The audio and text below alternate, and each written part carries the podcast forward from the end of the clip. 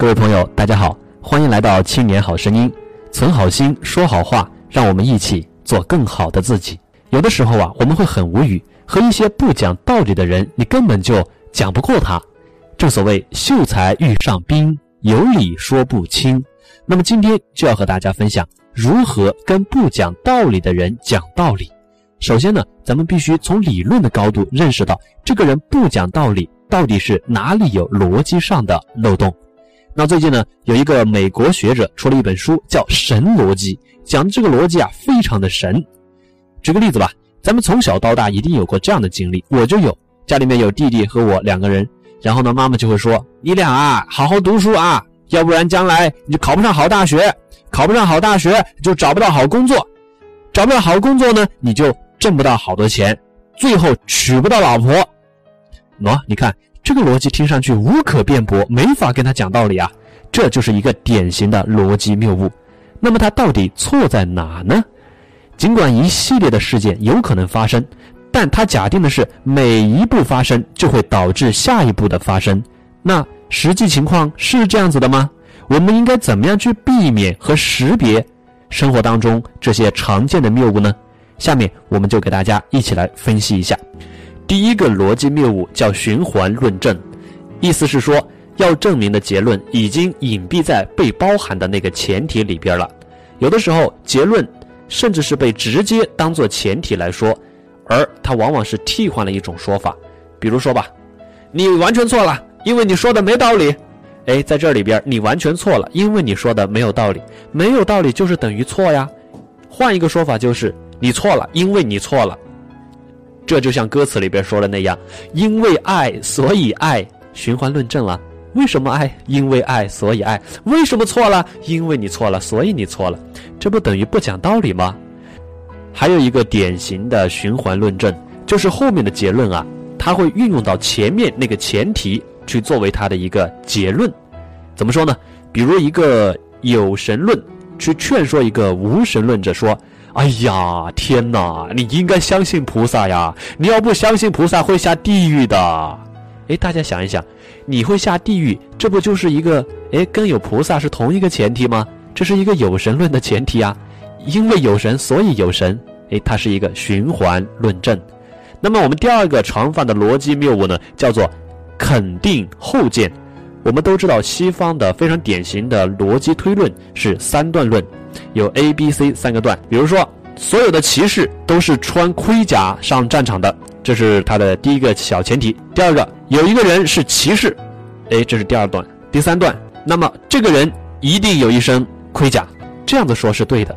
但是呢，一种谬论是去肯定他的后见，就说骑士都是穿盔甲的，这个人有一身盔甲，所以他是歧视。哎，很明显这是一个错误的说法。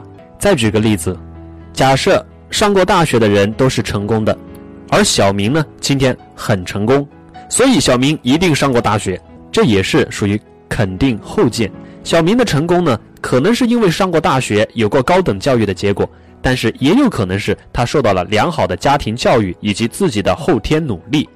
所以，通过这个案例，咱们轻易的能够发现，学校教育不是成功的唯一途径。所以，我们就不能说成功的人一定受过良好的学校教育。所以，下次妈妈再说你好好读书，考上大学啊，将来才能找到好的工作啊，啊，才能娶到媳妇啊，你就告诉他，隔壁老王没读过大学，包工头，老婆可漂亮了。那那隔壁村谁谁谁，研究生毕业还单身呢。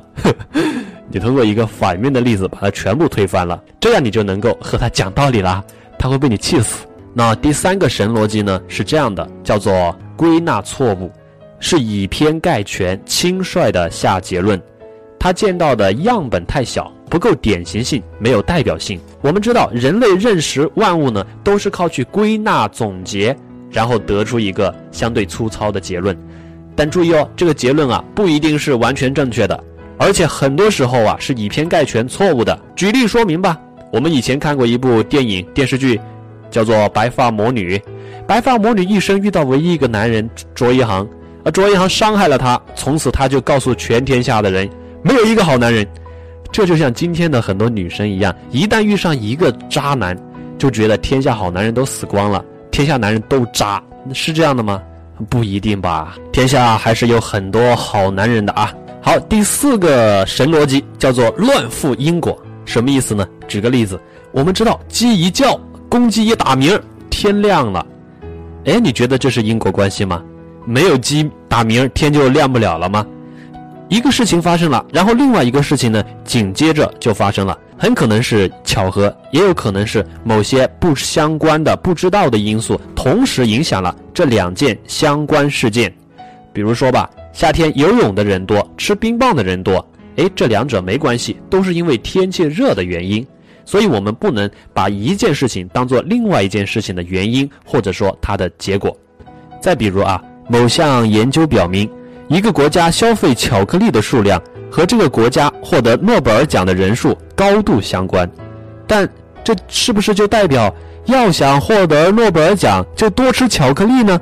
很明显，这是混淆了相关性和因果关系，肯定是不对的嘛。好，最后一个神逻辑讲的叫做虚假两难。有人会跟你说：“我没办法呀，我非黑即白呀，我进退两难呐，我没选择呀。”这种所谓的进退两难、非黑即白，就是虚假两难的神逻辑。